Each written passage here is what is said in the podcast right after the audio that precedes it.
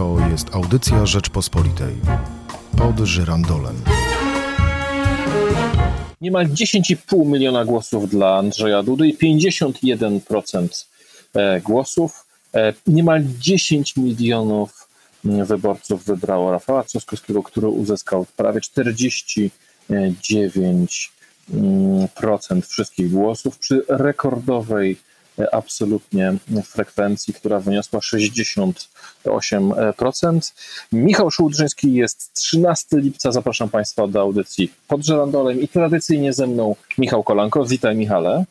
Dzień dobry, witam serdecznie będziemy dla Państwa komentowali wydarzenia tego pierwszego powyborczego e, dnia. Znamy już wyniki z 99,99% komisji e, wyborczych. To oznacza, że brakuje dosłownie kilku protokołów z zagranicznych komisji. To oznaczać będzie, że Rafał Trzaskowski pewnie e, kilka tysięcy głosów zyska, ale nie zmieni to wyniku wyborów. Andrzej Duda wygrywa o niemal dwa punkty procentowe w tych wyborach. Ma około 400 tysięcy głosów więcej niż Rafał Trzaskowski. Michale, postawiłem dzisiaj taką tezę. Polacy zdecydowali o tym, że na drugą turę Andrzej Duda będzie prezydentem Polski, ale równocześnie wybrali Rafała Trzaskowskiego na lidera opozycji. Zgadzasz się z taką tezą? Myślę, że myślę, że na pewno, na pewno Rafał Trzaskowski E, będzie teraz odgrywał inną rolę w polskiej polityce niż odgrywał wcześniej. E, dzisiaj rano słuchałem Marcina Kierwińskiego w jednym z programów. Mówił, że właśnie on mówił trochę inaczej. Mówił, że duet Trzaskowski-Budka to jest propozycja dla, dla Polski. No i tutaj będzie, twoja teza jest bardzo ciekawa, natomiast oczywiście Trzaskowski no, musi się zmierzyć z kilkoma wyzwaniami żeby został liderem opozycji. No pierwszy jest e, to wyzwanie, które jest, e, no nie jest wyzwaniem, ale jest jego obowiązkiem, czyli z prezydentem Warszawy. Już teraz e, politycy Platformy mówią, że będą namawiać Trzaskowskiego do tego, żeby nie, nie wracał do ratusza na cały etat, ale poświęcił też część swojego życia na arenę ogólnopolską. To mówił rzecznik Platformy Jan Grabiec. No, mm, niezręczne chyba, nie, nie, do końca podoba mi się takie sformułowanie powrócić, żeby nie wracać do ratusza na pełny etap, bo mieszkańcy Warszawy, pół miliona z nich, e, no wybrało Rafała Trzaskowskiego na cały etat w Warszawie. No i to jest pierwsza rzecz, która, która trochę przeszkadzi, będzie mu przeszkadzać w byciu liderem opozycji. No druga to jest oczywiście to, że Rafał Trzaskowski nie jest przewodniczącym e, Platformy. W Platformie nie szykują się y, chyba, y, inaczej, no w Platformie przewodniczący Platformy jest Borys Budka, który postawił na Rafała Trzaskowskiego w tych, e, w tych wyborach, zdecydował się na zmianę. No i tutaj panowie na pewno, żeby być efektywnie wykorzystywać swoje e, atuty i możliwości, e, no muszą się jakoś porozumieć, tak mi się wydaje, że musi być jakieś musi być jakieś nowe ułożenie sił, być może w samej platformie, a być może sama nawet rekonfiguracja platformy włącznie z z, przepraszam za to słowo, rebrandingiem w jakiś, na jakąś, w jakiś inny kierunek. Tutaj to jest, to jest, ta trzecia rzecz jest taka, że no pytanie, czy Trzaskowski tego, mm, czy będzie potrafił, tak, wyjść e, z porażki, tak jak Donald Tusk w 2005 roku e, i przekształcić ją rzeczywiście w coś, e, co będzie dla niego mm, będzie dla niego plusem.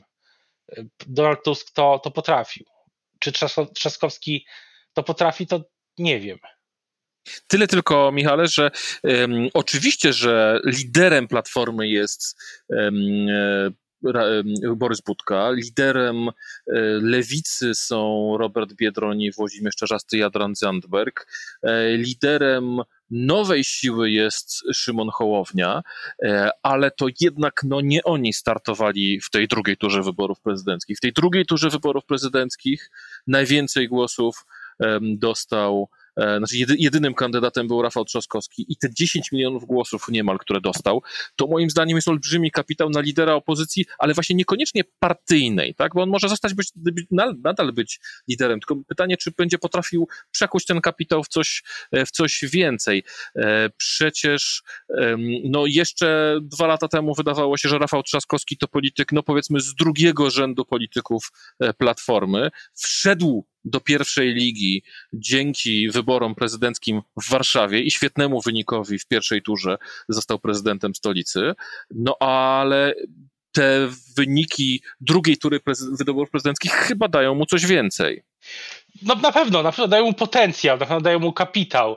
Tak to bym ujął. No, dzisiejsze słowa, które padły kilkunast, przed kilkunastoma dosłownie minutami po kiedy zaczęliśmy rozmawiać, było to, to kilkunastoma minutami po naszej rozmowie, to te słowa sugerują, że Trzaskowski rzeczywiście chce y, czegoś więcej, czegoś nowego y, i no, w Platformie panuje ogromny, jak się można domyślać, niedosyt, no bo wynik Trzaskowskiego nawet politycy PiS, z którymi ja rozmawiałem dzisiaj, przygotowując tekst dla Rzeczypospolitej, Rzeczypospolitej najjutrzejszego numeru, nawet oni przyznają, że E, że, że Trzaskowski e, miał dobry wynik i dobrą, e, może, może i kampanię, która na pewno zmusiła PiS do ogromnego wysiłku i do uruchomienia naprawdę wszystkich rezerw i przemyśleń i, i wykorzystywania do maksimum tego swojego aparatu socjologiczno-zbadawczego, który, który, który zaowocował kilkoma posunięciami w tej kampanii. O tym,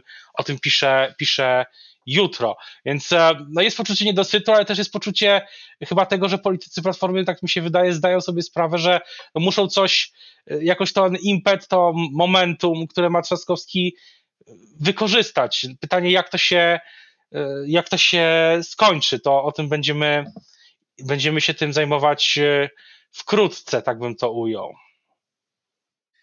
Zostawmy na moment Platformę Obywatelską i w ogóle opozycję. E, wybory wygrywa Andrzej Duda. Wynik 10,5 milionów jest fenomenalny. E, mimo wielu błędów, rozmawialiśmy o tym wiele razy w czasie kampanii wyborczej, Polacy, a przynajmniej większość Polaków e, wybrała Andrzeja Dudę na drugą, drugą turę. Co myślisz, że zdecydowało, co przeważyło o zwycięstwie Andrzeja Dudy? Czynników jest kilka. Myślę, że na pewno y, PiS było w stanie pokazać, znaczy inaczej, myślę, że PiS po prostu przekształciło te wybory, tą drugą y, turę, w referendum nad, w referendum nad swoją y, pięcioletnią władzą, ale to referendum nie dotyczyło kwestii praworządności, czy e, sądownictwa, czy polityki zagranicznej, tylko przywileju, czy tych transferów społecznych. I PiS pokazało, powiedziało mieszkańcom Polski Powiatowej, że to jest moment, w którym ta Polska Powiatowa musi wyjść z domów i zagłosować, żeby obronić te przywilej, te transfery, a właśnie tam one miały największy efekt, bo to były tereny, są tereny relatywnie, mm, w, w, w których ludzie są w gorszej sytuacji w relacji do, czy to są tereny po prostu nieco biedniejsze i, i, to jest, i tam stawka tych wyborów była większa niż w miastach i chyba, chyba to przeważyło. Było też kilka taktycznych rzeczy, tam bitwa o wozy, i, i tak dalej, ale, ale to chyba to było chyba najważniejsze i też oczywiście duże wsparcie premiera Morawieckiego, który też to, tą mobilizację powiatowej Polsce e, wzmacniał. Miał ponad, czy około, około 100, 100 spotkań w, w terenie tak zwanym. E, w komentarzu dzisiaj w Rzeczpospolitej postawiłem tezę, że mm, trudno jest wygrać wybory prezydenckie na haśle chcemy zmian, sytuacji, gdy obywatelom żyje się relatywnie dobrze. E, koronawirus, owszem, bardzo wiele zmienił, ale jak na razie E, gdy idzie się ulicami polskich miast i miasteczek, to w kryzysu jeszcze e, nie widać.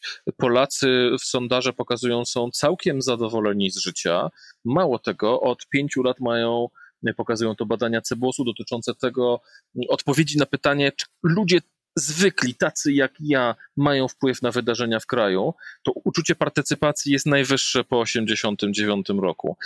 I, w, I to nie są, e, jak się okazało, warunki do tego, żeby wygrać na haśle e, dążenia do radykalnych zmian. Jak ludziom jest dobrze, chcą kontynuacji. Zgadzasz się z taką interpretacją zwycięstwa Andrzeja Dudy? Myślę, że tak. Myślę, że te wybory od początku, przynajmniej od wejścia Rafała Trzaskowskiego do gry, stały się takim właśnie, e, tak jak mówiłem, referendum, ale też hasło, też właśnie wyborem między zmianą a kontynuacją. No i po prostu też, i też w Platformie miałem wrażenie, że tam y, zdawano sobie sprawę, że jeśli Polacy uznają, że jest im, jeszcze, jest im dobrze, że gospodarka mimo kryzysu, mimo tego, mimo COVID-19 jest w dobrym stanie i żyje im się relatywnie y, dobrze, no to po prostu nie wybiorą tej zmiany y, w tej chwili. No być może za kilka lat to się zmieni, jeśli PiS będzie, będzie popełniał błędy jako partia władzy, to jeśli będą, miał, będą kłopoty wewnętrzne, jeśli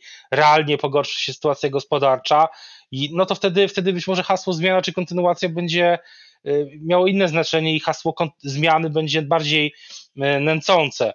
Natomiast teraz rzeczywiście, chociaż niewiele brakowało Rafałowi Trzaskowskiemu, mm, relatywnie było to może nie zwycięstwo o paznokieć, ale na pewno też nie był to jakiś, nie jest to jakiś wielki knockout.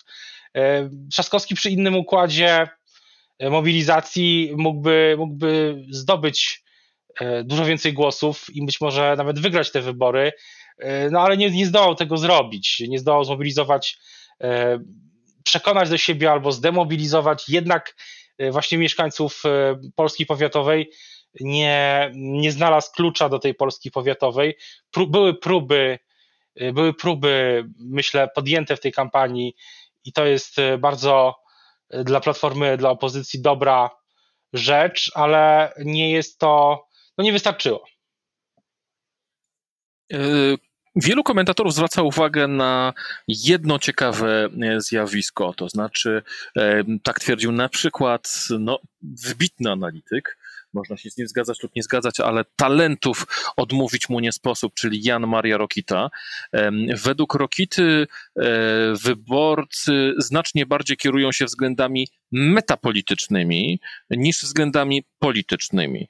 E, to znaczy, wybierając pomiędzy Rafałem Trzaskowskim a Andrzejem Dudą, nie wybierają pomiędzy konkretnymi politykami, tylko pomiędzy dwoma wizjami cywilizacyjnymi, które za nimi stoją. To by zaś oznaczało, że Polacy nie chcą wielkiej rewolucji obyczajowej, z którą kojarzył im się Rafał Trzaskowski. Oczywiście było w tym sporo cudzysłowie propagandy e, czy, czy narracji Prawa i Sprawiedliwości, że on jest tutaj politykiem skrajnej lewicy. On sam temu bardzo zaprzeczał.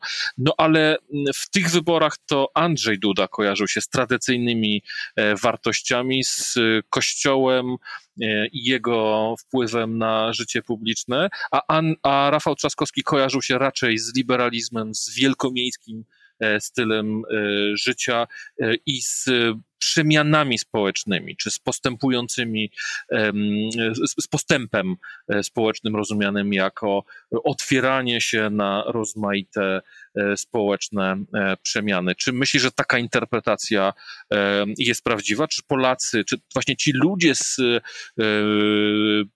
prowincji, czy z mniejszych miejscowości, czy z miast i miasteczek bali się po prostu o tą swoją tożsamość, szeroko rozumianą, narodową, e, też religijną e, i zagłosowali w obronie e, tego polskiego tradycjonalizmu?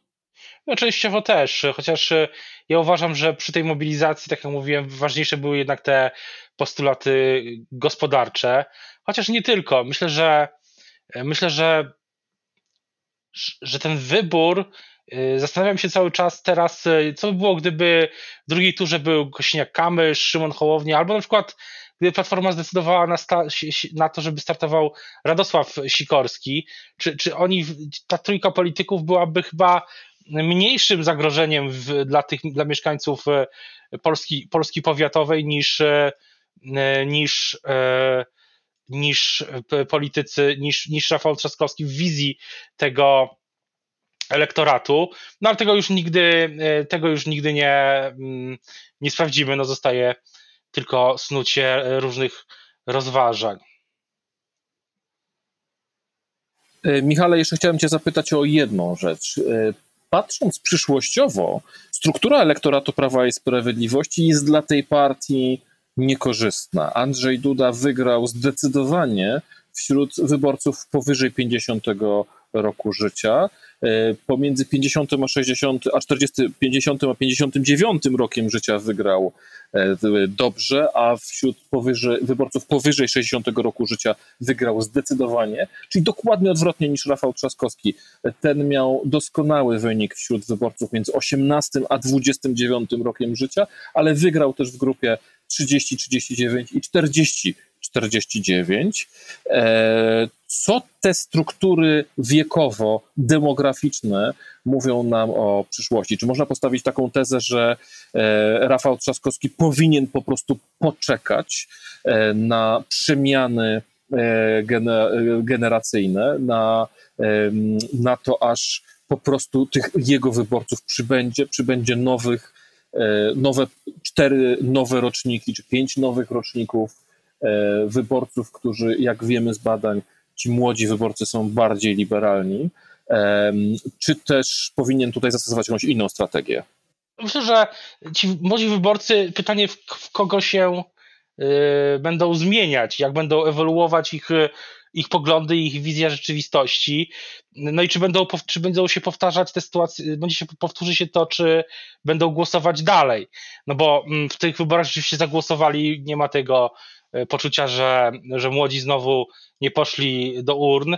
E, pytanie, jak, jak będzie ewoluować ta grupa wiekowa, w kogo się zmieni, kiedy będzie wchodzić e, w inne, w inne etapy życia, będzie zakładać rodziny i tak dalej, i tak dalej, przekształcać się w, w, w inne pokolenia.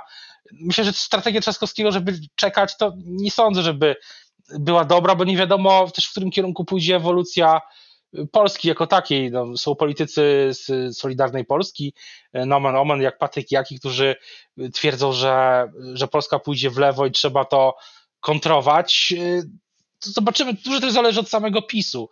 Jak się będzie PiS mm, przekształcał, czy się będzie przekształcał, no ta e, kampania była z wyraźnym udziałem oczywiście, tak jak mówiliśmy, premiera Morawieckiego i e, wydaje się, że Jarosław Kaczyński postawił w 2000, y, kiedy, kiedy premier Morawiecki został premierem, no postawił jednak na, na modernizację Prawa i Sprawiedliwości. Myślę, że od tego też zależy, jak się będzie zmieniał elektorat, od tego, jaka będzie władza, no jakie będzie podejmowała decyzje, jaki będzie teraz kurs. No też dużo zależy od samego prezydenta. No, on zapowiedział rozmowy, spotkania z, z politykami PSL, Konfederacji.